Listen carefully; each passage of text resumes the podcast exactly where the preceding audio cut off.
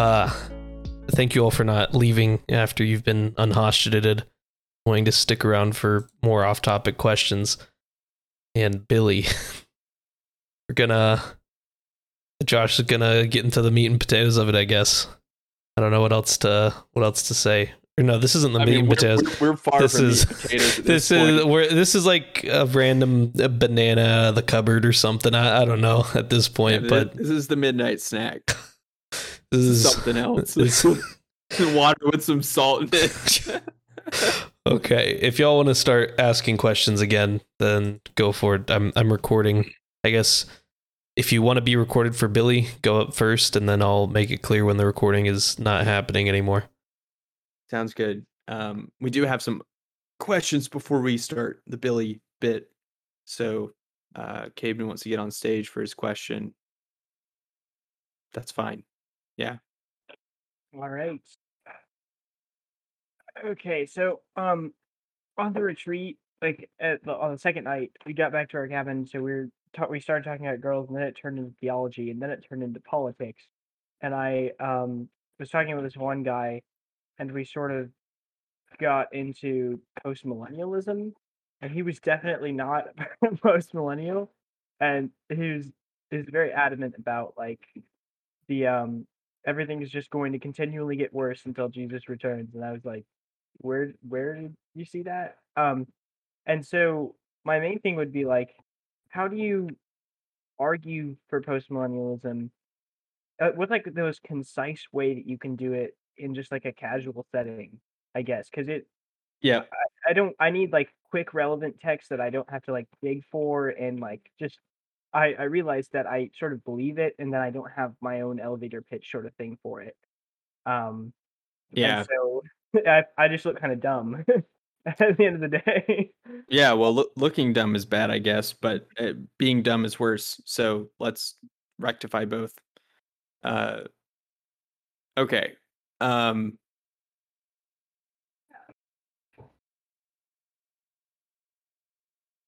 so where I usually go is, well, I I, I keep the discussion away from Re- Revelation. The reason is because I don't like the fact that eschatology has become defined by our views on the timing of a text in Revelation. I don't I don't appreciate that about the way that things have formed. I don't think that's the best way to, to talk about it. I don't think it's the best way to ground the conversation. So, be- because there's so many other claims that the different eschatological views make, that it's like let's that that a lot of people aren't even consistent with. So if they carry the eschatology out consistently, they would have uh, why why did you post that? That is terrifying. All right. This yeah. Those in the recording, you're not missing anything. Um yeah, I need to stop watching chat clearly. yeah, you do. oh my goodness. Uh, all right, not watching chat anymore. Um, so I, I I go to Matthew 28. I go to Matthew 28, and I ask the question: Who has all authority in heaven and on earth? Based upon Matthew 28. There's no way around this question. It's pretty darn clear. Jesus says it. All authority in heaven and earth has been given to me. You go, okay, great. And what is Jesus doing with that authority? What is he doing with it? Is he doing anything with it right now? And what is he doing? And how we answer that question also informs where we head next. Um, in terms of our eschatology, it's it is is Jesus putting his enemies under his feet? Will he reign until all of his enemies are put under his feet, or will he reign until until all of his enemies are? it that's the first question. Is he reigning now? Let's say, well, if someone has all authority in heaven and on earth, I think that counts as a reign. I think that counts as having a and and there's so many present tense text describing that the kingdom of God is here. In some sense, it's here. Um, this happens where John the Baptist teaches this to people, says, Hey, the kingdom of God is here. It's like, oh, okay. Jesus says it, the kingdom of God is here.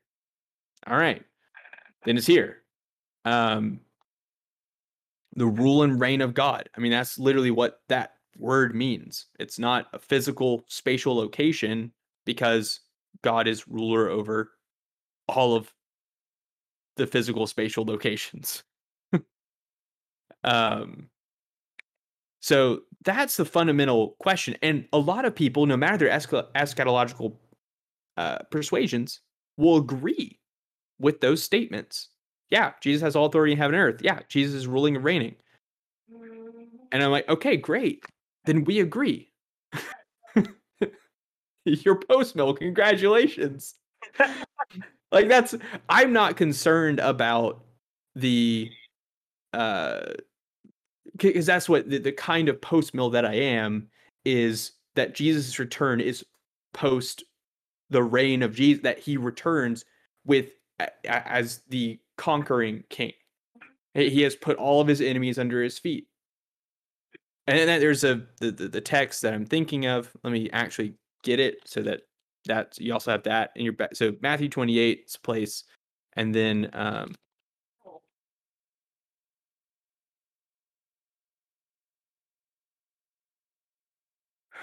um, First Corinthians 15.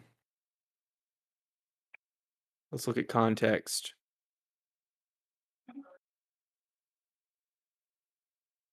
First Corinthians 15. Um,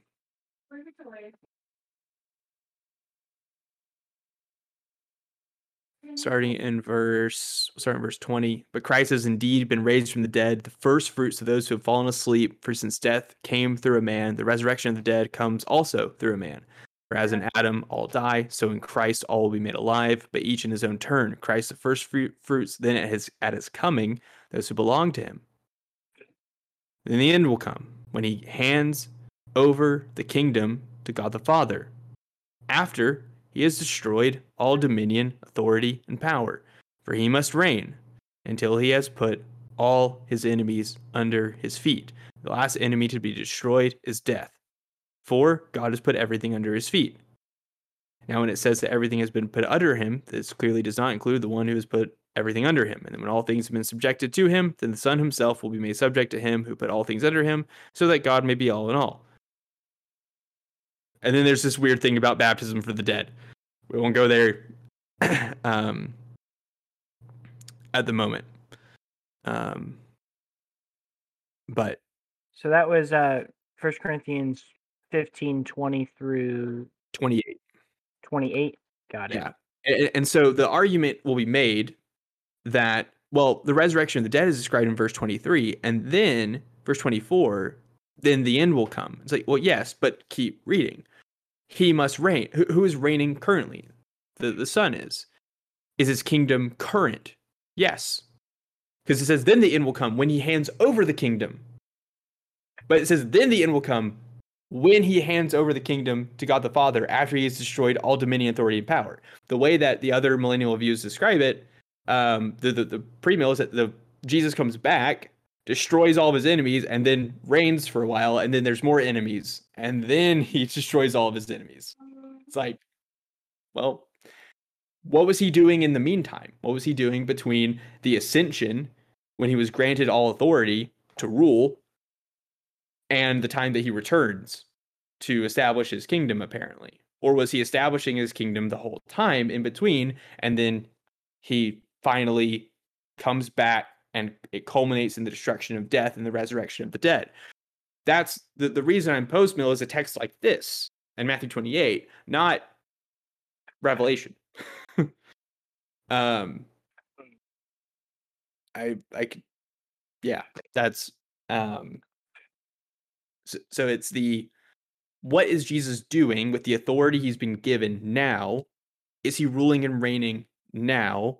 If so, is he doing this right now? And there's other texts that describe this. The um, Hebrews has Uh, same thing in it.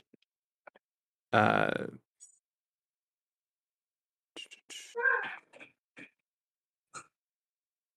uh, well, it quotes from the psalm that Paul is thinking about in First Corinthians sit at my right hand until I make your enemies a footstool for your feet.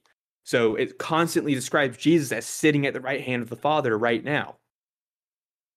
Whenever he's not, whenever he gets up from that position, that's when he's coming back. So, what's the timing of when he comes back? Sit at my right hand until what? Until I make your enemies a footstool for your feet.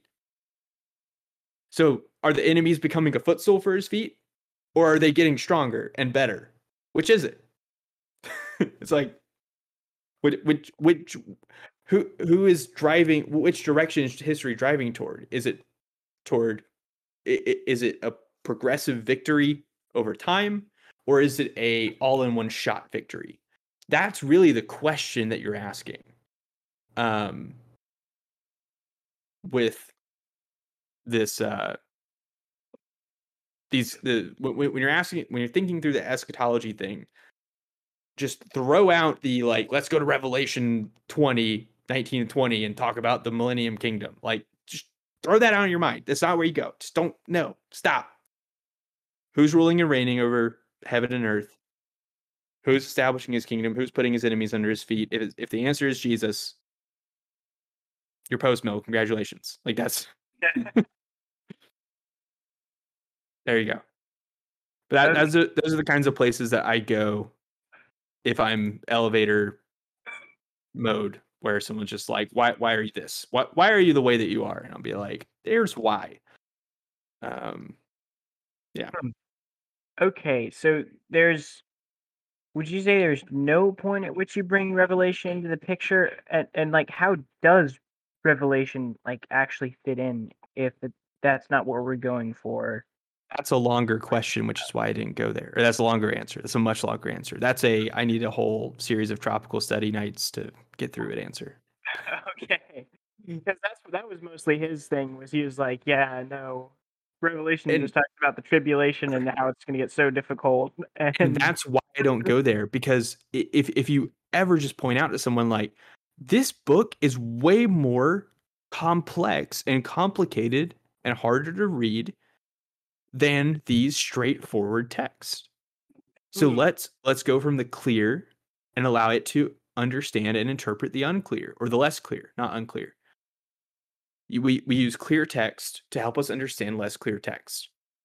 Now, if he thinks that Matthew 28 and 1 Corinthians 15 and Hebrews 1 are ambiguous, more ambiguous than Revelation is, then that's his personal thing. And I'm not going to fight someone who just wants to believe that. As at that point, it's like you are so committed to your eschatology as you're going to die on that hill, then go for it because it doesn't mean you don't believe the gospel. It doesn't mean you're not a brother. And so I, I'm not going to fight you about this. If they insist on fighting about it, I'm not, I'm just not going to do it. I, I, I'm not. it's not worth the time and the effort at that point. Um, but if they're if they're will if they both if we both have a strong commitment to scripture and its authority, then okay, let's the, the, the, we can have this conversation and we can go to these texts and we can talk about them and see all right. And, and it does matter. It's not that it's not it doesn't matter.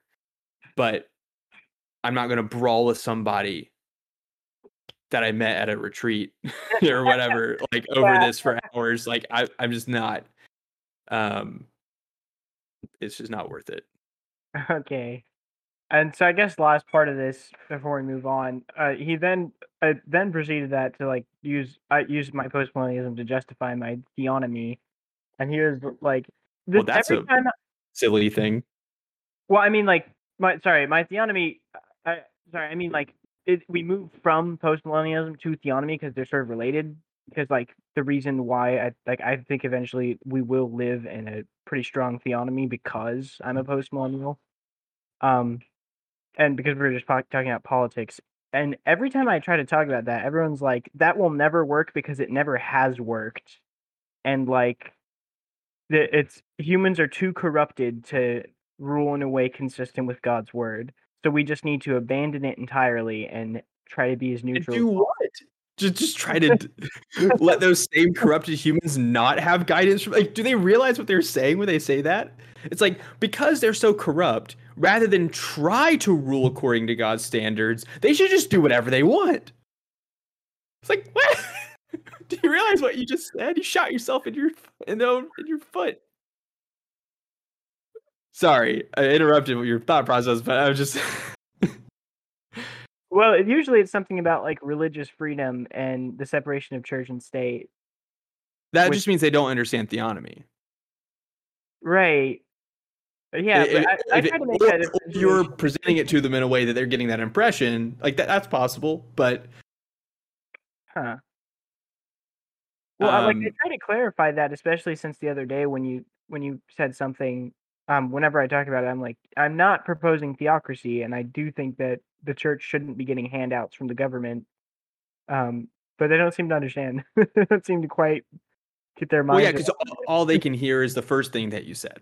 You know, it's it's we can make qualifications so we're blue in the face, um, and it just doesn't matter to people.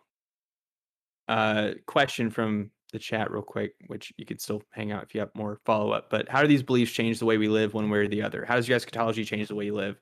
Um, well, for me, it helped a lot with the melancholy and fear bits. Um, so the, the the use of it in my own life has been a uh, kind of bringing more concrete reality to the sovereignty of God.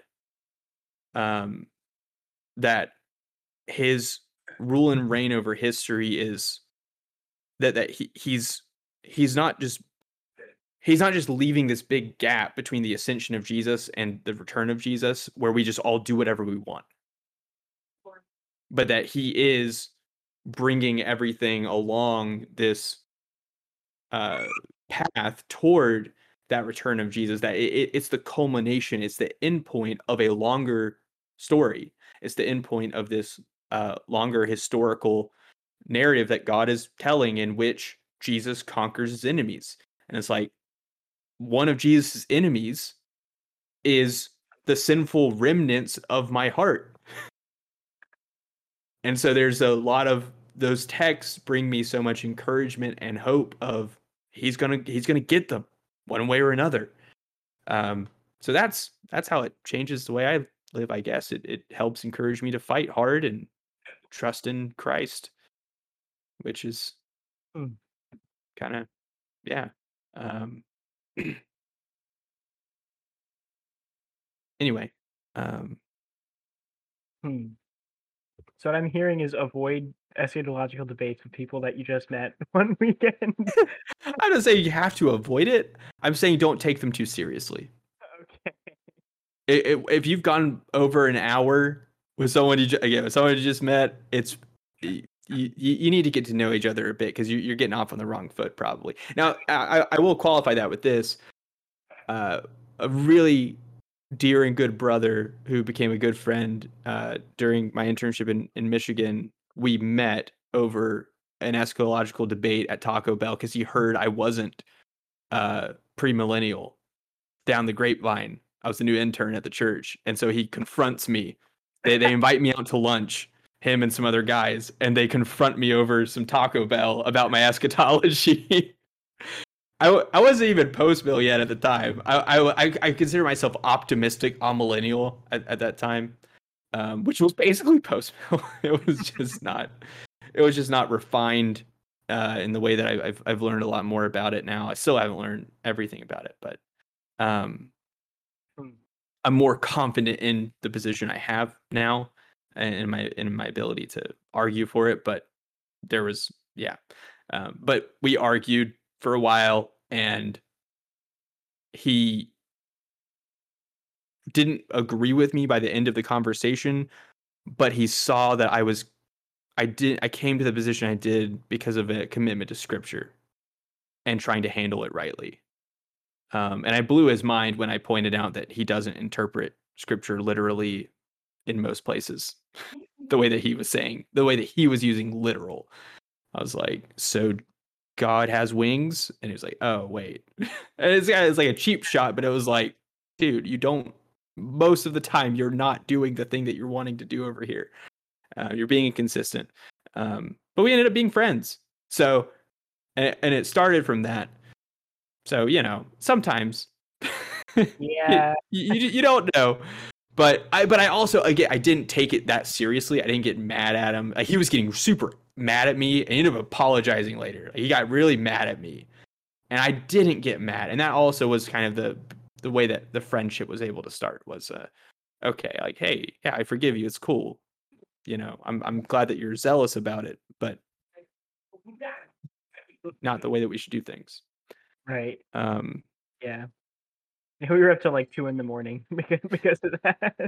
yeah, It was not it was not healthy. yeah n- nothing good happens after a certain point um, Yeah. nobody's thinking clearly anymore i've had those in college i, I know uh, christian retreats and stuff how, how that goes um, debate people till two in the morning i get it yeah. so All right, I'll step down from the stage and then we can move to Billy. I I think I want to do a Billy thing tonight because it's been a minute, but I'll let other people go first. okay sounds good uh, any other questions before i move on to the next thing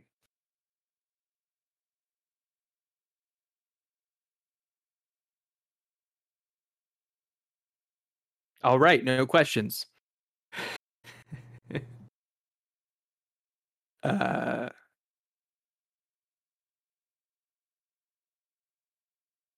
wait. Have a typer. Wait. We might have questions. We'll see if they're real. And now people are just typing because they want to bamboozle me into thinking that they're typing questions because they do this all the time. Sirach isn't here. Then how is he typing? Oh he's oh he's not here but he's typing. He's not in the he's not listening but he's typing. Oh. Uh do I have any new book recommendations? I have not read a single book this month. I know, shocking. Uh, I haven't finished one, I should say. I've I've been reading some things, but I haven't finished anything this month, um, which puts me way behind on any of my reading goals. Which this happens to me every year. I'll there'll be certain months where I just don't read things, and it happens. Um, but I've been reading the Bible, and so that's sufficient. Um, is Mere Christianity worth reading?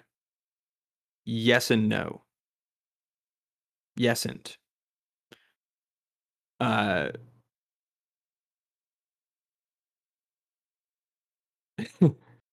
reading with a discerning eye, it's worth it. Uh, I I think I, I I love so much of what C.S. Lewis has written.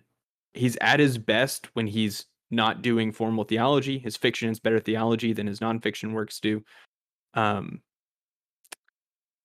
and he opens Mere Christianity with, "Hey, I'm not a theologian," and you have to keep that in mind while you're reading it. There are many times that he'll say things that he finds intuitive, but he has no grounding in scripture for, and so you should not believe them.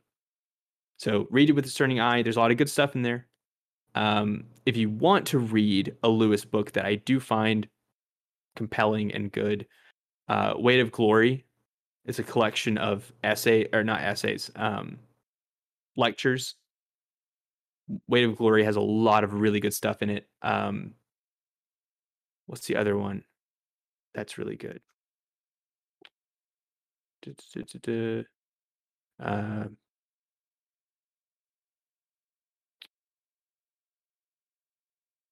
but yeah, uh, back to the original question of just good things to read. Uh, there's a little book called Humility by uh, Humility, a Forgotten Virtue. I'm blanking on its name.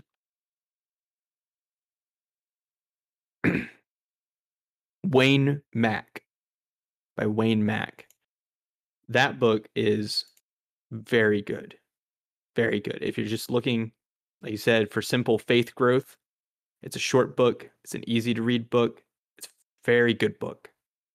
Um, I would recommend that one highly, especially to a young, enterprising man like yourself. Um, Man of the House by C.R. Wiley. Also, I've heard that's good, but I've never read it. So you'd be going off Cademan's recommendation. Yeah, uh, industrious, enterprising, whatever. Look, you, you get stuff done, man. I, I I see you working and things. I don't even know what that means. Good. Uh, it's all good. Yeah, but uh, yeah, I highly recommend humility. Um, as a, a, a good, easy again to get into. Uh, Kierkegaard, yes or no? Uh, same answer I gave to Lewis. Yesn't. Uh, Kierkegaard has a lot of really good insights into some things, but he, again, just in the same way that Lewis did, he's at his best when he's not doing a very formal, hi, I am Kierkegaard uh, writings. Uh, most of his writings, so you need to know this before you read them, because if you just buy one of his books, it doesn't tell you this, which you, you might know this. Um, if you're already familiar with his name, you might know this, but you might not. He has he has several pseudonyms, and each of those pseudonyms would write from a different worldview often a non Christian one, on purpose to show that that worldview had no water to it. So if you find yourself agreeing with any of his pseudonyms, you're you're going in the wrong direction. um, but I, I found his uh, work, um, works of love, uh, which is a collection, I think, of of essays and some other things and some writings. Um, I liked that one a long time ago, so I don't know if I would like it today. It's been a long time since I read Kierkegaard, but my only Christian professor in my undergrad was a Kierkegaard scholar. He was the treasurer treasurer of the Kierkegaard Society. Um, like that was that's his jam, and so he had us writing papers on Kierkegaard constantly. So I read a ton of Kierkegaard in college. Um, and I benefited from a lot of things. He set me in a good direction, but if I had followed all of his stuff to the letter, I'd I'd be in a weird weird theological camp at this point because he was in a weird place. Um, and it wasn't all his fault. The church at his time was very compromised, and so he was kind of just floating in the water by himself, especially in the place where he lived. And that's a lot of what he was responding to. Um, there's a collection of a lot of his polemical statements called Provocations. That's really good. Uh, anyway, that's Kierkegaard, I guess. Uh, Screwtape Letters is good.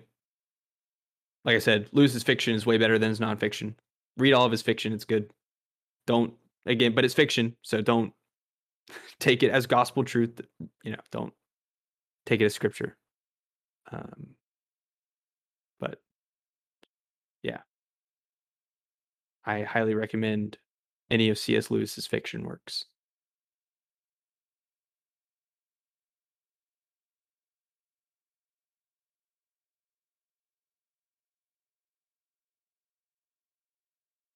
All right. Well, I think we're ready. So, for those who are there anyone here who has not been here for Billy time. I don't think so. I think ev- yeah, everyone. Uh, well, maybe. We have one member who has not Yeah. for Billy time.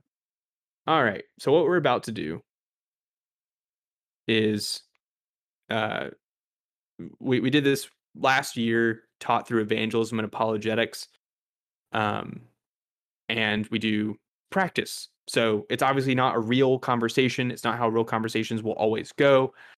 I'm going to be a bit hyperbolic in the way I present things, but I will be playing the fool, playing the unbeliever, and other folks will come in and engage with me. So there's, artificialness to it where we're just immediately going at it, where you don't do that with a real person most of the time, anyway.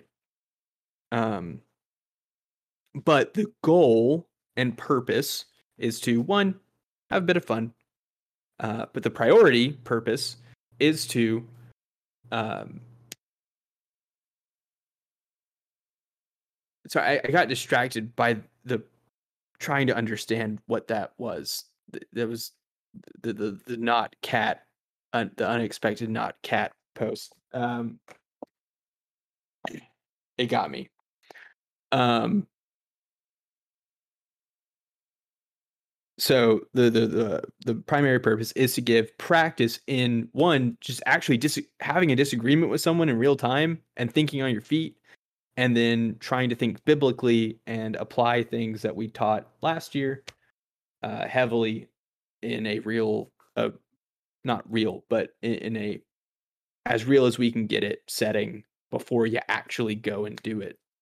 Um, because the inevitable reality is that if you engage with an unbeliever about their worldview and yours, and to share in order to share the gospel with them, there will be conflict. There will be a collision, so to speak, uh, to make a reference um, between the two worldviews, and that and and working through that in real time with someone in conversation is a thing.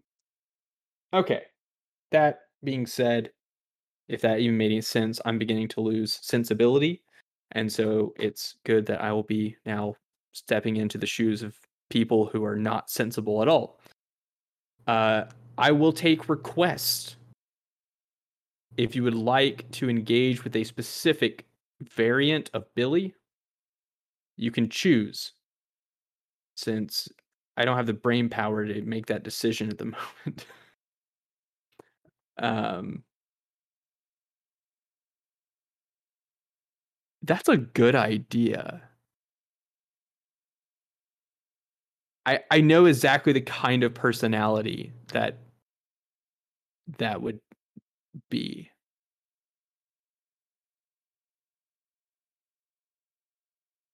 But yeah, so if if you want to go, uh, if you want to go and it and be on the recording, line up first, and then if you don't want to be recorded but do want to give it a try, just let us know and we'll do that at the end. I'm gonna try to keep these a bit shorter, um, for the sake of time.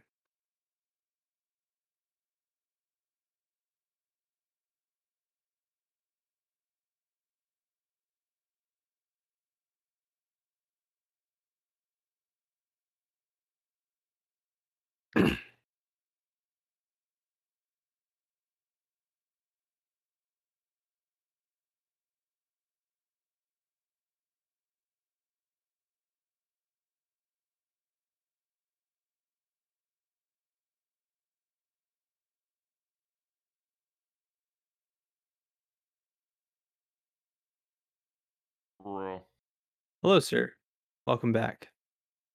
this better not be the Billy I had last time. I don't remember which one that. What was it? The transgender one. Yes. All right. Do you have any special requests of, of a kind of Billy you would like to encounter? If there's uh, someone in, you know, in real life that, that you're one. thinking about, or you know, um, because I can probably play the role of someone. Uh, if you just describe their worldview briefly. I'm not sure. I was forced to go up. It's all Jack's fault. Um, oh, okay. well, don't do it Hmm. if you don't want to. Hmm. But Um. Okay. Worldview. Um. A uh. Uh. A Nietzschean social Darwinist. Um. Who believes in eugenics. oh, oh my, literally Hitler. Okay. Yes. you want me to be Can you do literally? Hitler? I'll do my best. Uh, okay. My best Hitler impression coming right up. Uh, except w- I will not do a German accent. That's offensive to the Germans. They're trying to not be Hitler. Unfortunately, they're Kannst du sprechen. Deutsch? Uh, uh, back in the day, I Ah. took three years of German in college. I don't remember a lick of it. I Haven't used it since. So, Good. All right. Um, so I'm a Nietzschean, Darwinist, eugenics. Social Darwinist, Right, which is like eugenics. yeah, right. Which is horrifying. Okay. Man, I could combine this with okay, I'm gonna combine this with Boneless's idea. This is even better. No, wait, was it? I, I if I saw Boneless's idea correctly, I I'm not. This is literally every anime villain as well. Oh no. Okay. This is perfect. what have I? All done? right. No, I, I'm not gonna. I'm not gonna do that because I, I. It's it's bad. I mean, I could just yell Dio over and over again or something. I don't know. Mhm. Um. You good? All right. So uh, we'll get started. Um. Well, uh, Joel, I'm glad that you appear to be a straight white male because those are the only ones that should exist, and we should Oh. kill the rest. Okay, but how will we procreate without women? Oh, there's there's only the male, the only males that should exist. And once we figure out uh, how to create test tube babies, then we kill the women as well, oh, I see. because they're only Okay. useful for, for procreation. Um, okay. First of all, I don't think I don't. Here's the thing, Billy. I don't think that's right because number one, killing people isn't right. Why? Okay, because um, it's it's destroying a a a div- divine uh crea- creation, something that was like uh uh you know you know hand tailored you know imagine making a really nice vase and spending a lot of time on it and then uh a uh you know it gets beat up by another vase and gets smashed you know Look, nothing personnel, kid, but God is dead and we have killed him. I don't know what you're talking oh about. ah okay i see that's a funny line um here's the thing uh i i don't think so uh well, why? i You still believe in God in current year? Wow, yes what a a nerd. um because it's uh pretty cool and um you know uh You believe in God because it's pretty cool. So you think that so you're against me committing genocide, but you're totally cool with your God who commits genocide. okay um well that that he has he has a good good reason and it's not necessarily I have a great reason. Could you give me an, an example of uh, what you believe to be considered the genocide Uh, so when God commanded the Israelites to go into Canaan and wipe out every single person in the land, mm-hmm. it had to be cleansed yeah, and I'm doing this. I'm just trying to cleanse the world. I don't see the difference. Okay but you don't have divine authority Well, I do now because God is dead. we are the only we are, we are the gods of this world because there is no God above us. Uh, yeah. Um, no. Uh, Well, just telling me no doesn't make it true. I'm trying to think of an angle because I can think of angles and I can think of the responses you could have to them. Um, there's uh, I'm looking for a gap or a way in. Um. So yeah, um, tell tell me a bit about your uh, your plans for uh, uh, you know, society once once everything's gone. Once all Well, the I mean, everything isn't gone. So the, the the the goal is to weed out everyone who isn't. This is a joke, Spotify. This is a joke. This is a joke. This is a joke. Uh, everyone who isn't straight white male. Yeah. Um, So eventually, you you progress the human race through forced evolution until they can subsist on their own, and so the superior. So that that's already genetically and evolutionarily speaking, the superior persons are already straight white men, and so we need more of them to push evolution in a progressive direction and eliminate the different uh, other humans who are holding it back. Um, so killing them is the most efficient way to do this, and then it keeps the human race going, and also uh, perpetuates um, the evolutionary process and, and keeps it moving forward in a again progressing toward its end goal. Okay, so that's that's your only goal is to the progression of the human race. I mean, what else would it be? Okay. But if you have a goal, you would define it as something you are striving towards. Um, correct? Yes, that is what a goal is. So, um, have you read Beyond Good and Evil? I read it. I wrote it. Arguments. oh, so you are Nietzsche. Okay. um, we're, we're we're trying to create the Ubermensch out here.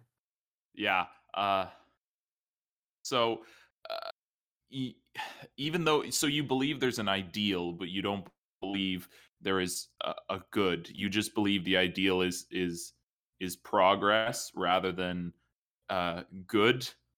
Well, it's like morality. No, the, the, the ideal is whatever I want, and I want this. Okay. And I'm um, asserting my power in the world to get it.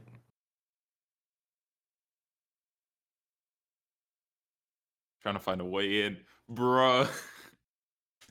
it's like a carapace. Okay. There's an easy um, way. I can't believe that that you know Jack in real life. You don't know this. Dude, There's a button you haven't pressed. Jack, tell me. Tell me. What what's a button I haven't pressed? Um I'm thinking, okay. I'm thinking. Wait, is the Cyrax still not okay? Yes, he's actually in here now. Okay. And he wasn't in here. It was T- take your time and think. It's okay. So let me uh, remind everyone about this thing. It is okay, even if the other person is speaking immediately and responding immediately to everything that you say and speaking quickly. It is okay to pause and say, Give me a moment to think. A slow answer is better than a hasty one that is wrong.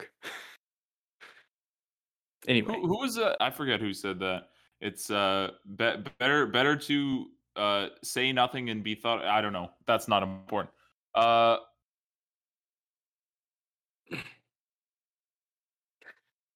Sign of weakness. Okay. Yeah, the, the, the Bible says it. By the way, uh, I was paraphrasing the Proverbs, but um. Is that a hint? Is by what standard? A, uh, uh, tend to become theologically liberal. I believe that there's one major reason. People no longer have the approval of the world. Okay.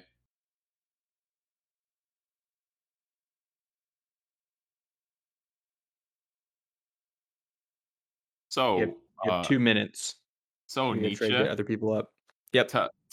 Uh, tell me a bit about yourself. Uh, Been doing any reading lately? I'm just stalling. Uh, I'm on the internet right now. It's pretty cool. I don't, I don't think you have the internet back then, and I also think you died of syphilis. Look, we don't talk about that. Okay, choices were made, but they weren't yeah, good ones. You had like a brain rotting disease, and you you literally melted away. Uh, yep, and people still teach me in schools as part of their philosophical oh, okay. canon. It's so, amazing. if um, should you have been killed after your uh, your your purpose had been been served, uh, and like after your brain started melting away and you couldn't really do anything anymore? Oh, absolutely. Okay. Yep. Worthless. Waste of space.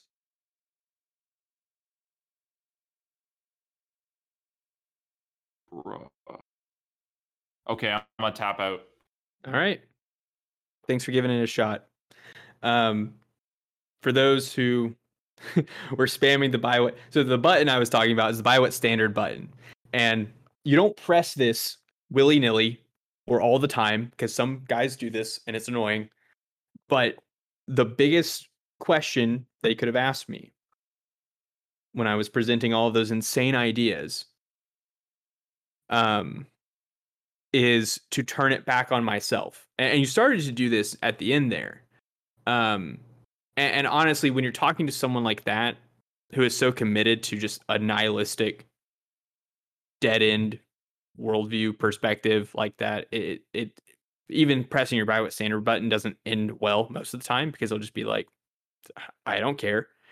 Um, but it at least demonstrates that they have no grounding principle for their their perspective on the world. So I kept I was giving you hints when I kept saying that progress was the goal. Progress according to who? Well, according to me. But what if someone stronger than me comes along and kills me and decides there's a new progress goal? Well, all of my work is now irrelevant. Everything that I built my life on is done and in the dirt and none of it mattered. And I yeah, it's it's really easy with a nihilist to show them that they're a nihilist if they're self-conscious nihilist. They'll be like, yeah, there nothing matters and I'm just gonna die at the end of it. So I'm just trying to make the best of it. And it's like, that's depressing and awful. And it's like, well, because there's no God. And then you have an obligation at that point to then begin to show them that there is one. And and so it's that they they do know God exists, in fact, and what they're doing right now is suppressing the truth and righteousness. Here's what God's word says about the worldview they're articulating. The murder in their heart is wicked. Uh, their heart is deceitful. Things like that. So bringing God's word into it on the positive side is where you go.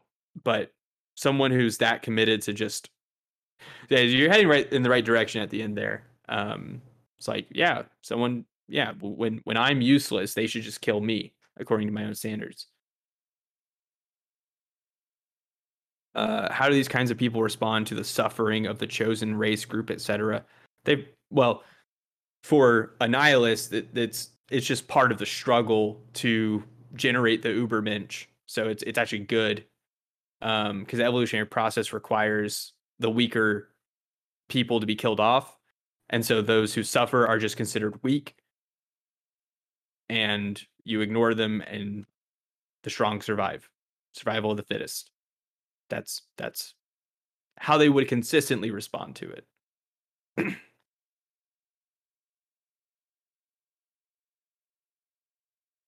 but all right, who's next? Cademan's next. All right. Uh, quick question from the chat. So even the white straight male who suffers is weaker. Yeah, so like he would be the weaker among the white straight males. So he would still be favored mm-hmm. over someone who wasn't that in terms of giving him aid to survive, to perpetuate the gene pool and things like that.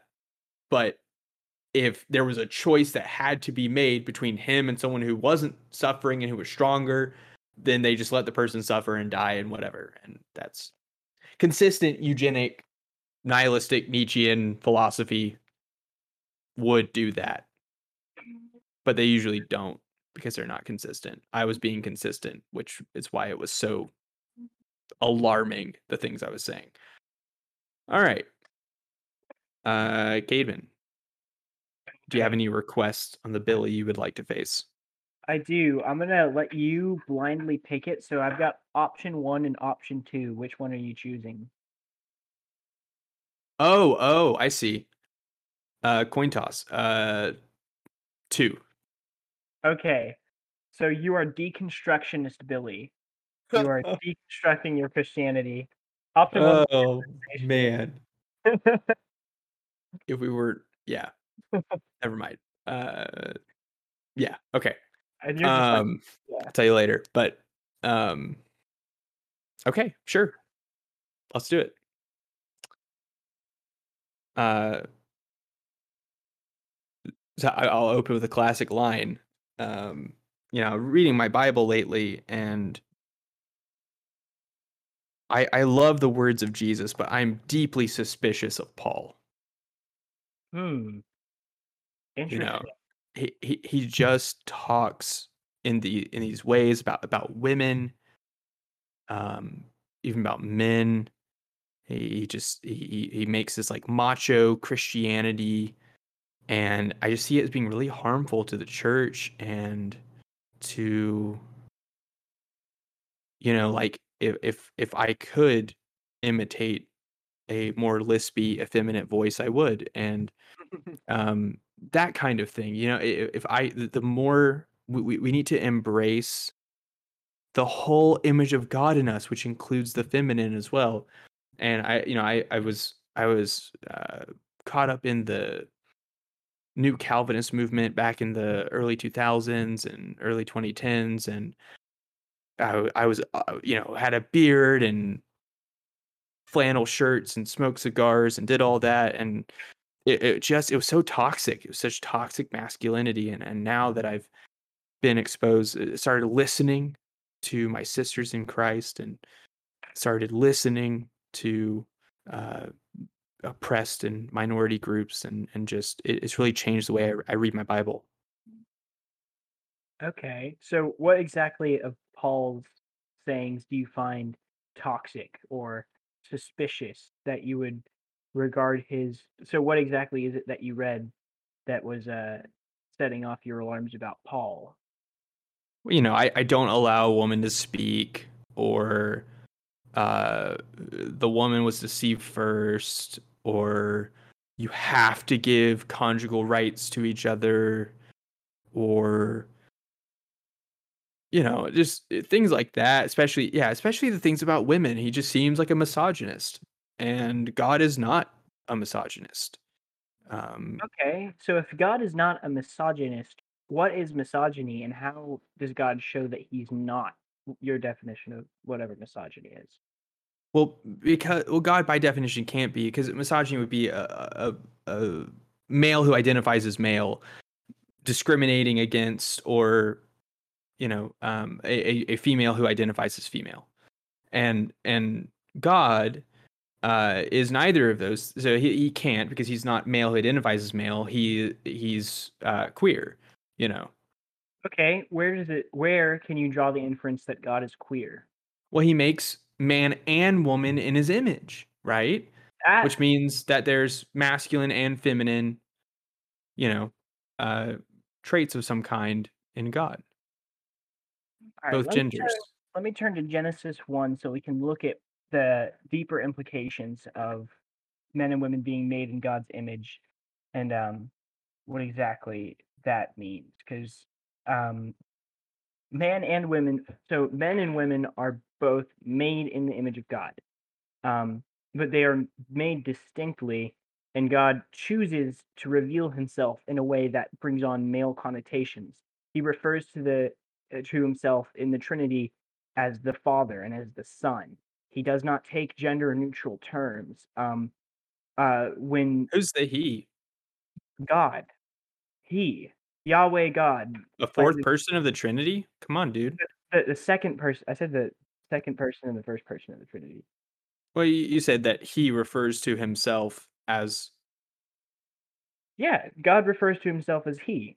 It's, Yeah, you, you said God refers to himself as the. It seemed like you were introducing a fourth person of the Trinity. No, there. no, no. I just so no. So for clarification, when I say God, I mean the whole, the Trinity as a whole, the one in um substance. And if I'm referring to a different person, that's one of the three persons of the Trinity. So God is the Trinity as a whole, for the purposes of this con- conversation, and the three persons. So how do you know there's only three? How do you know there's not a mother? because And, and how do you know the spirit's masculine? So here's here's the thing though. How do you know that any of those other things are true? I have God's word to tell me that God is three in one. That he refers to himself by masculine pronouns. That he is Well, um, there's plenty of other Bible books that refer to God in feminine terms. right, but do those have that that what gives those books authority over the scriptures?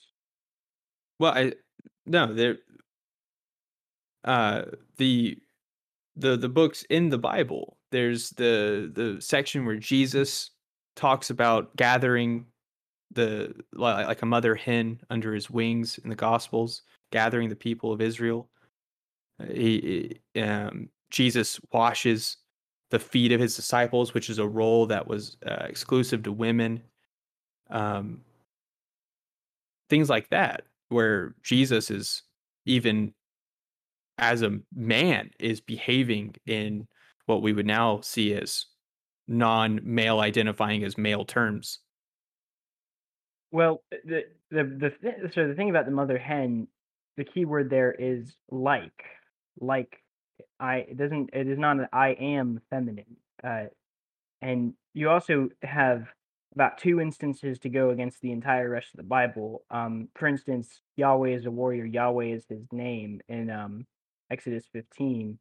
Uh, is a good example where God definitely shows. Well, of course, a patriarchal society understood God in masculine terms.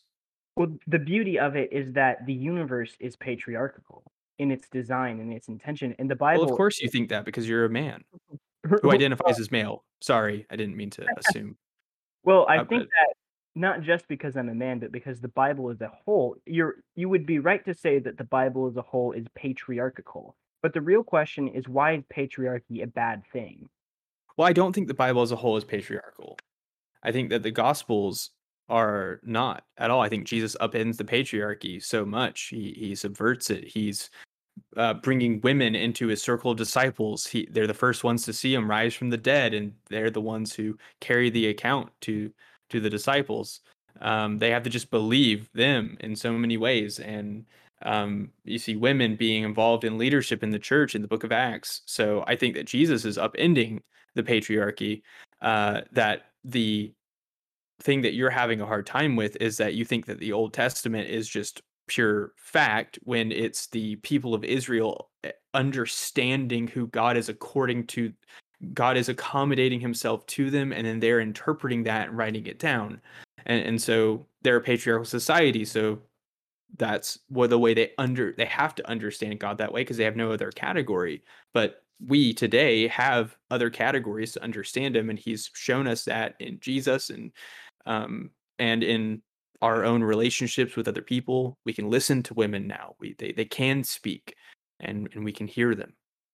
Well, the, we can the hear the voice of the woman and listen to it. the tricky thing about that though is that in Jesus' time he doesn't upend the patriarchy. He just replaces the chief end of the patriarchy with a different patriarch, um, with himself. So the universe is a, as a whole is a patriarchy. The the difficulty in Jesus' day is that man had um, instated his own his own sort of uh, that the Pharisees had taken their own interpretation law and made it into their god, and so they had made themselves at the top of the patriarchy. Um, but Jesus just comes to displace that, and and he comes to reign until, as it says in First Corinthians, until all as his enemies are put under his feet, and all authority on heaven and earth is given to him. In Matthew, um, in Matthew twenty eight. So the New Testament isn't getting rid of the patriarchy; it's changing the patriarch to to Jesus. And Jesus, and I'll grant this that Jesus' way of doing patriarchy is markedly and remarkably different than the old ways, but that doesn't change the fact that um, that like God is a consistent God across both the Old and the New Testament. There's no there's no Old Testament God versus New Testament God. Um, I that's not what I'm saying at all. I'm just saying that the ways that we understand the Old Testament, see us in the West, we just have a really hard time understanding like the way that they think and the breadth and uh, of of imagery being used and that they weren't trying to report just facts to us and when we take it so literally and read it in such a wooden western way we end up coming up with this patriarchal system and then you reading that onto jesus like i was saying earlier jesus is right, but being very queer and so if, if if he's the king of the universe then he's also the queen. The question though is is how can you know that your interpretational standard is the right one and that a patriarchal one is not? What standard can you appeal to to to look to to the gospels and interpret them in an effeminate and um feminist or Well, what's uh, your standard for interpreting scripture? scripture? How, that's Scripture- circular. You can't do that. Well, if you think about it, a lot of the assumptions that you make about the universe at a fundamental level are circular. If you asked a rationalist how they thought they could understand the universe, they would say reason. Um, and we believe in a self, um, cons- in a consistent and self-authenticating word of God that is um, that That was controlled by men for hundreds of hundreds of years. Its transmission and translation. It has no input from women. And so you Hmm. just trusting that it's right. Do you, do you know Greek and Hebrew? Like Well, you just, no, you just trust these people blindly? No, I don't I don't trust them blindly, but I do believe that God, who is a consistent and sovereign God, does ordain and protect the tra- if God is going to speak to us and and I think and first of all, can we both assume that God has spoken to us? Is that an assumption that you are making here? Well, I, I think he speaks to me often, but not not the way that I think you're talking about. See, I, I used to be where you are, you know, and, and I and I used to care so much about these same kinds of things and make the same kind of arguments, and I was into all that. I, I know what you're doing. You're doing the the presuppositional bit. You're doing the hit me with I'm, I'm by what standard, and it's it's so arrogant and just mean spirited and that's not how we win people to Jesus. We we have to be nice to them. We have to love them. And you you know, you'll understand, you know, when you get older, you mature, you you actually try to help people and see they're hurting and and you just see that uh, if God actually loves them, then we can't treat people the way that you're doing things right now. Well, here's here's the problem though. You're imposing a standard of love upon God that is external to him. And in First John, John says that God is love. So anything that proceeds from God definitionally must be love. So if God were to do something, it must therefore be loving. So to what you're doing here is taking your standards of what is considered loving or what is considered right and holding God to it. And because God doesn't measure up to what you have decided is not loving or not right, um, you've you've gone and said, well, he's not loving. And if if if everything is if the universe runs according to your um almighty and omniscient standards of love, then yeah, I guess. But the the trick here is that God's word is the standard, and so um, when God describes Himself, He is giving us the pattern for love. So in a way, patriarchy is the pattern of love, and a patriarchy where the head wears a crown of thorns. That's what Jesus is trying to teach us, and so God is you're you're trying to impose these external standards on God, but where can you even get these standards to impose upon him? Your feelings, your feelings are unreliable. They change by the moment. Like you were just talking, you you used to be like me, you used to have these different thoughts. But here you are now in such a different place. What tells you that you can trust the wiles and swings of your emotion because clearly they've led you to different places in the past?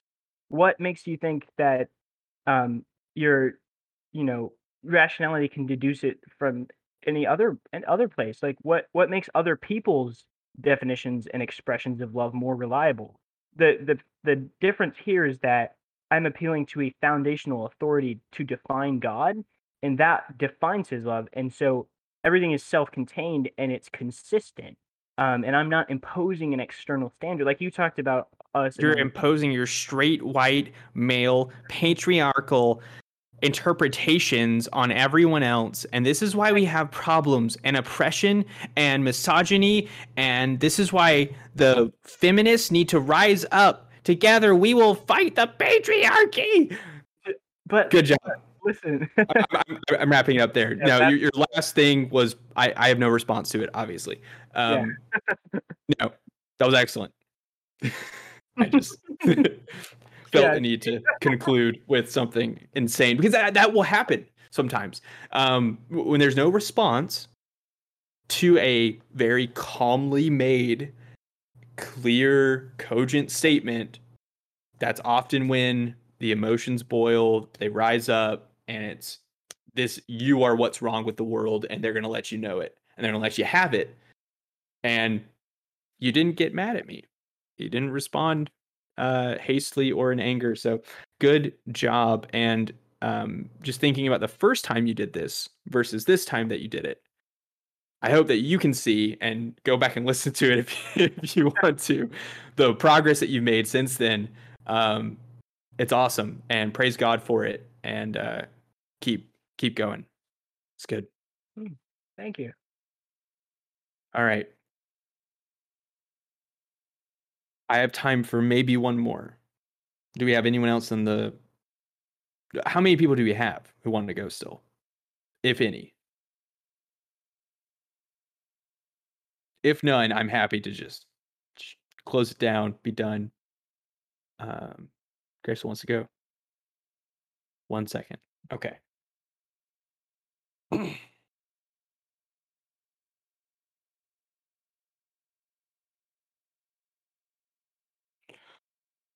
That one hurt way more than the Nietzsche things. Because the Nietzsche things were like comically evil, but that one I was saying things that I, I literally listened to just a few days ago and did responses to. So that was that was difficult.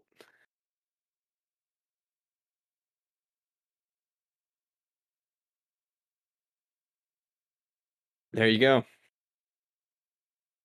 It's real. Let me see actually. When did those go up?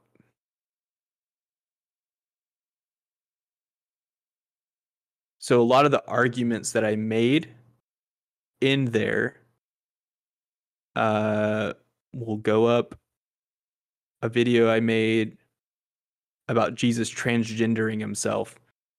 Uh because those were real. People actually said that. The thing, our, the arguments I were making actually came out of someone's mouth. Uh, and I responded to it recently. Did a whole video on it, but it comes out on February second. So I just try not to release it all on the same day because it's like if I do that, it's just overload. But I got a bunch of stuff coming out this week, so yeah. Part two to the other videos coming out tomorrow as well. But yeah, people actually said those things. I wasn't just making things up on the spot. Which made it hard to say. Uh your hand is up. I don't know that I can I cannot let you in. I don't have the authority. Oh wait. Now now I can.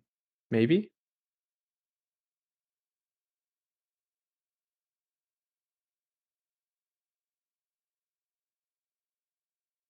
Unknown error. I don't know what's happening. I'm trying to let you in.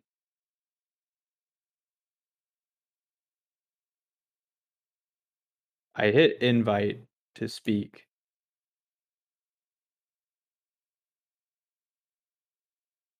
Oh, okay. Thanks. It's usually so instantaneous.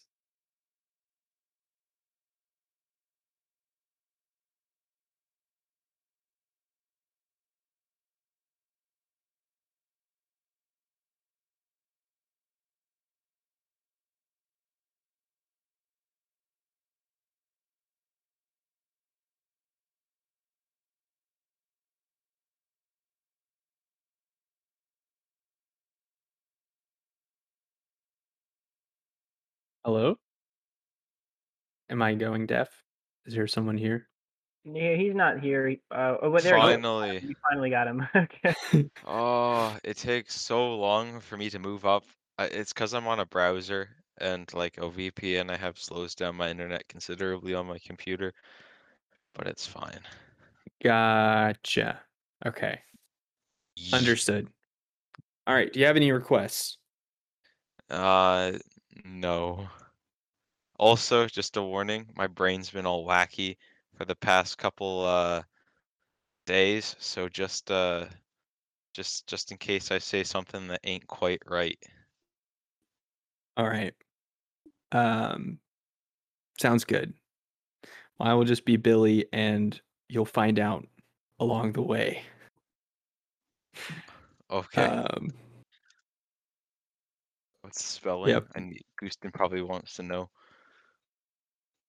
Huh? What's the spelling? Ghewsten probably wants to know. uh, it's just slightly quirky. It's it's it's the same as normal, but there's one L. Oh, okay. Yeah, his parents thought they were being creative. Um, Well, they weren't.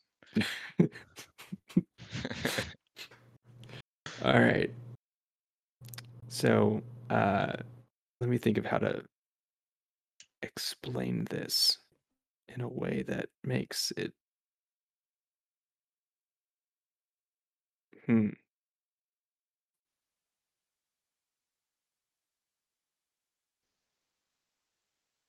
Uh,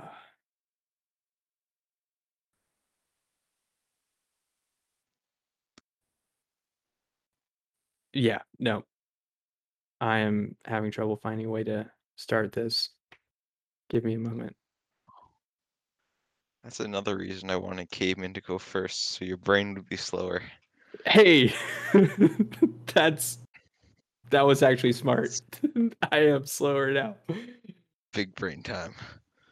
Uh, ah, hello, sir. Have you tried the critically acclaimed MMO RPG Final Fantasy XIV? It has a free trial that includes its first expansion, Heavensward. Um, I I can't say I have. Uh,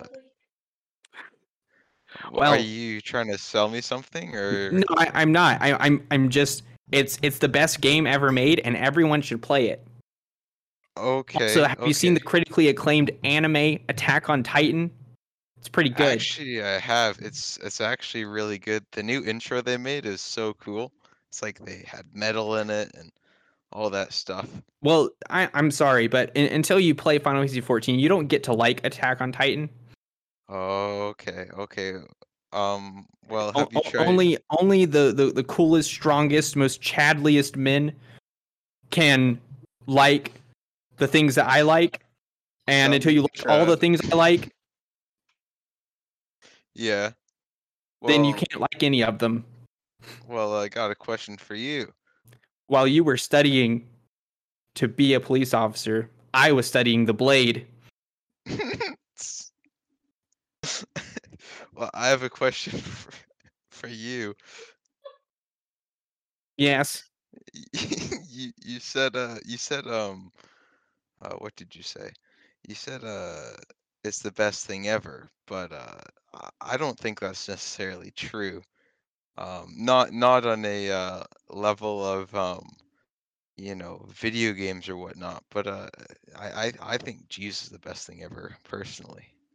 And I Ah, think not just personally, but Jesus. absolutely. Fairy tale sky daddies. Ha.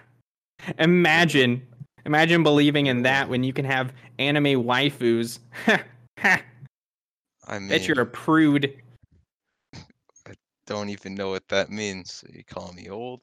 Anywho, um, you're the one talking about uh actual fiction. Are you so So are you. so so you think it's fiction against fiction? yes. Okay, so uh what do you think say from a more historical standpoint, um, all the documents we have of the not just New Testament, but also uh, eyewitness accounts, which are well declared in or talked about in the New Testament, but just even um, accounts of Jesus uh, from people who were actually opposed to Christ. Are you familiar with the lectures of Richard Carrier? Uh, I can't say I am. Well, he's demonstrated time and time again. If you actually go and you know watch anything related to this, which you should have already done before you talked to me. Can't believe you spoke to me without watching sorry, these things bad. beforehand. Forgive me, forgive me. But uh, uh, if you go and watch, he's demonstrated time and time again that all of the things that you call historical eyewitness accounts are simply mythology. They have the same semblance of mythology. They are a Christian mythology derived and established to control the populace. A brilliant strategy, I would say so myself, and I too have done this many a time uh, uh, among the less intellectual types in my friend groups. Uh, what do you mean by Christian mythology? It's mythology that's that that they- that So, so believe you're as a saying that you so you're saying that the historical accounts of not just Christians, but of non-Christians about Christ are are are propagations for Christianity, even though they were directly opposed to Christianity. No, that's not what I'm saying. I'm saying that the stories about Jesus are Christian mythology. They're like Greek, like saying Greek mythology is distinguished from Egyptian mythology. You have Christian mythology, and it's the same kind of thing. Okay, Dying and rising God and all of that nonsense. It's it's ha- it's been told. Stories been told over and over again. They're all the same. So are you are so you're are you affirming Jesus existed in the first place, or are you are you more someone who falls the line that uh, oh, he's an he was just a absolute myth. He doesn't exist. So you're ignoring the second half of my argument What was that again? that there's non-Christians that write about Jesus uh, that were against Christ. So if they were against Christ, why would they be propagating myth- myths of Christ? Oh, th- th- those are later documents created by the Catholic Church in order to try to manipulate people with this argument that you're now using against me. Do you have proof of that? Do you have proof against it? Not on hand. Well, then we seem to be at an impasse, my friend. Shall we settle this with the blade? Oh man, I don't know if you actually would just want to go to bed or breaking the fourth wall here, but um, well, I don't think we're at entire impasse because you still ain't trusting in Christ, um, because it's more to it than just this. Uh, so you seem to frame your whole life, or forgive me for assuming, tell me if I'm wrong, but around a mythology. Well, there's nothing else to do with it. The entire world around us is simply a narrative of our own design. Could you explain to me what exactly? And in mine? I am the hero. I am the Oh. strongest. I am the smartest and the fastest. And none can beat me in single the combat. fastest? Yeah. Okay. Okay. Um, I I get you. I get you. Uh, but I can hear your wife laughing. Yeah, she's Um, threatening to kill me. um, but um, you know, so you think you're the fastest? uh, Are, are you trying to just avoid every truth? what is truth? Well, uh, that's a question I would ask you. For me, and not just for me, I think absolutely it's the Bible. The Bible is the truth and is the very foundation of truth. Right. But You actually like- do sound like Ben Shapiro. she's keep not going. wrong. ben Shapiro goes anime. Um. Anywho, um, so it's the very it's it's not just the it's not just truth, which I have I think I've already demonstrated. You've just, or I guess I haven't given proof proof, but um, is the very foundation of truth, uh, itself. Now, like, what I mean by that is, uh, the way um a divine God, which I think it's the only the God in the Bible, uh, gives to us because he's the only God. Um, hold on a second. It's not that hard. My brain's just slow right now.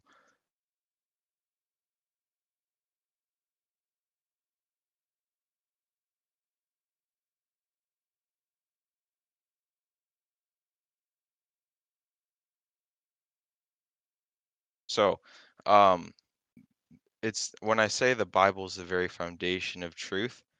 What I mean by that is that since uh, I, it's so it's self uh, it's internally consistent both in or in its theology, which it provides for us, um, and in its internal consistency, it also offers us a divine, immaterial, um, basically above all uh, set of rules, and not just rules, but morals and def- and foundational truths which we can hold on to, and not just hold on to, but which are true in itself for the entirety of um, well this world and this universe. So uh, that's what I mean by it is truth itself, and is the only possible explanation uh, for things to be true. But what what do you have that is true? Well, I, I, I have another possible explanation.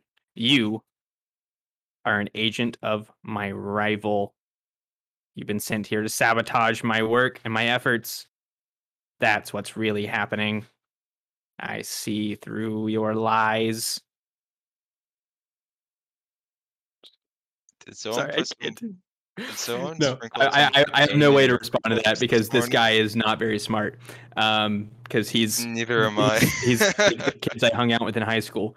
Um, no, th- this one is not. Well, no, this one is a real person. There are people like this because they never got out of it from high school, and they think that they are the protagonists of an anime, and will behave in this fashion. Not as again? I I I, I was being true. hyperbolic, but they will absolutely do it. There are real people like this. There's real people that uh, frame their entire lives as a protagonist to an anime. Yes, because that's all they watch. I mean, like you're discipled by the things that you consume in some way or another if you don't filter it, and that's all they do.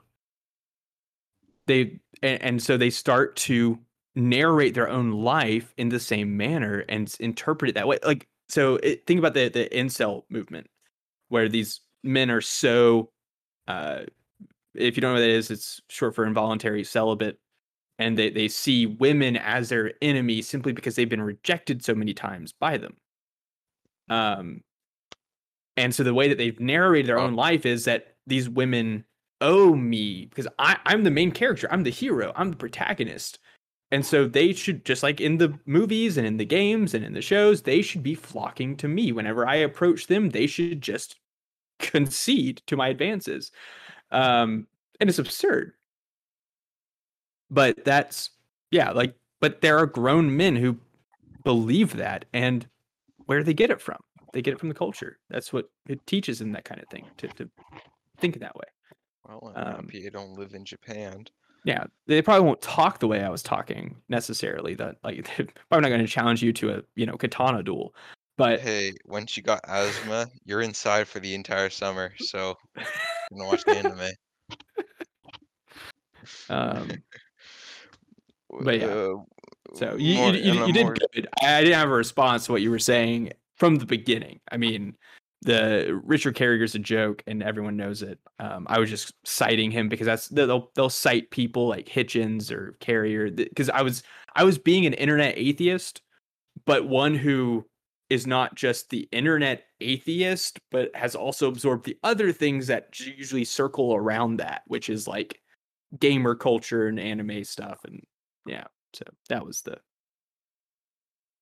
Anyway, Um, on a more serious note, I, I don't think I said the. I feel like I didn't say the. Did you Found- God, did this keep, keep going. She's Didn't know you were married to a British person. Must be a nightmare. No. um, uh, the uh, I, I didn't think I did a really good job. I think I did a bad job on the uh talking about the foundation of truth because I stuttered a lot and kind of min- minced a lot of my words. What is would what would you critique about that? uh, probably the over over explanation. So and remember, so one thing to, to remember about the foundation for truth is not the fact that we have a Bible, but the fact that we have a God who has spoken in the Bible. So that's an important distinction to make because if you just go, the foundation for truth is Bible, full stop, nothing else. That's easy to that's an easy target for them to sling mud at. But if you say something like because, the Bible is not the precondition for intelligibility. The God who speaks in it is. So again, it's for the world to be knowable, for the world to for, for us to know anything about truth, about the objective world around us, to have objective truth, then there has to be this God, this God who has made the world and spoken and has given a grounding for us to trust things like our sense experience, things like um, reason, things like that. In order to trust those things, there needs to be a creator who has designed it in such a way that it's reliable and one that can sustain a world that consists of the diversity and unity that exists in ours. Um, that ends up being the triune God of Scripture. But you don't know that the world is knowable unless the one who made it lets you know that it is. Until then, you have no way to verify the knowability of it. So that's that's the, the the way that the trap works, especially on the atheist, is you're very confident that these things are myths, that that you've got that you're right, that God doesn't exist. Well, you shouldn't be so confident in your own knowledge about the world. Um, you should be in full skeptical subjectivism. Be and here's why. And I don't have to be because the God who has made the world to be known has spoken and said, you can know it. Okay. That's the that's the foundation. So that that's the shorthand way. That that last way to say it is probably the most shorthand way to say it. That makes that that still communicates all the fancy things in a very concise way. I, see, it, it even took me a long time to over explain a bit to get there. So don't feel bad about it. It, it is a it is an extremely complex idea to be something that is so critical and crucial. Um, it is a complex idea because we're talking about the foundation of knowledge. That's going to be a complex idea no matter what. Um, but So. So then, like, the, and the atheists wouldn't be able to say that because they'd say, "Oh, we're just uh, atoms fizzing, It's like- biomass bumping into each other." Type of yeah, and at that point, I mean, with like the guy you're talking to, it's like, well, you have no objective criteria. Besides, uh, you you're using yourself as a standard to judge my tastes in games and anime, and um, and like manipulating your friends is wrong. You shouldn't do that. Stop it. Like you've got all kinds of ways you can be like to bring the word of God to bear on the things that He has said that are wrong. So like you're using yourself as a standard, but you're an insufficient standard for these things. Even for evaluating the the the quality of something, you need something a standard outside of yourself to say that's good, that's bad. Um, That's bad. Sorry, um four-letter word and then a three-letter word. Yet it's so complicated. right. so Thank Yeah. you. but um sorry you got a bit of a we- we're both a little bit brain dead but as we say you're brain dead i figure i'd give you a bit of a joke one to Yeah, yeah, I, I get it. My every time I've been like, I, every time I stand up or sit down for the past like four days, I get like a massive headache and my Oof. stomach. And uh, yeah, it's stinky. Anywho, appreciate well. it. I'll move back to the audience. Yeah. Thank you. Uh, yeah, boneless. You have to go back and listen to it. I did the anime thing that you suggested, so you have to go back and listen to the recording because it, it, it, it, Wait, boneless is who I think. I didn't even get hi Molly. he says hi. she, yeah, she was suffering listening to me the whole time. Um, boneless's idea. I can yeah. hear animosity towards me. It's like she never talked to me like that before. I could hear just the deep anger.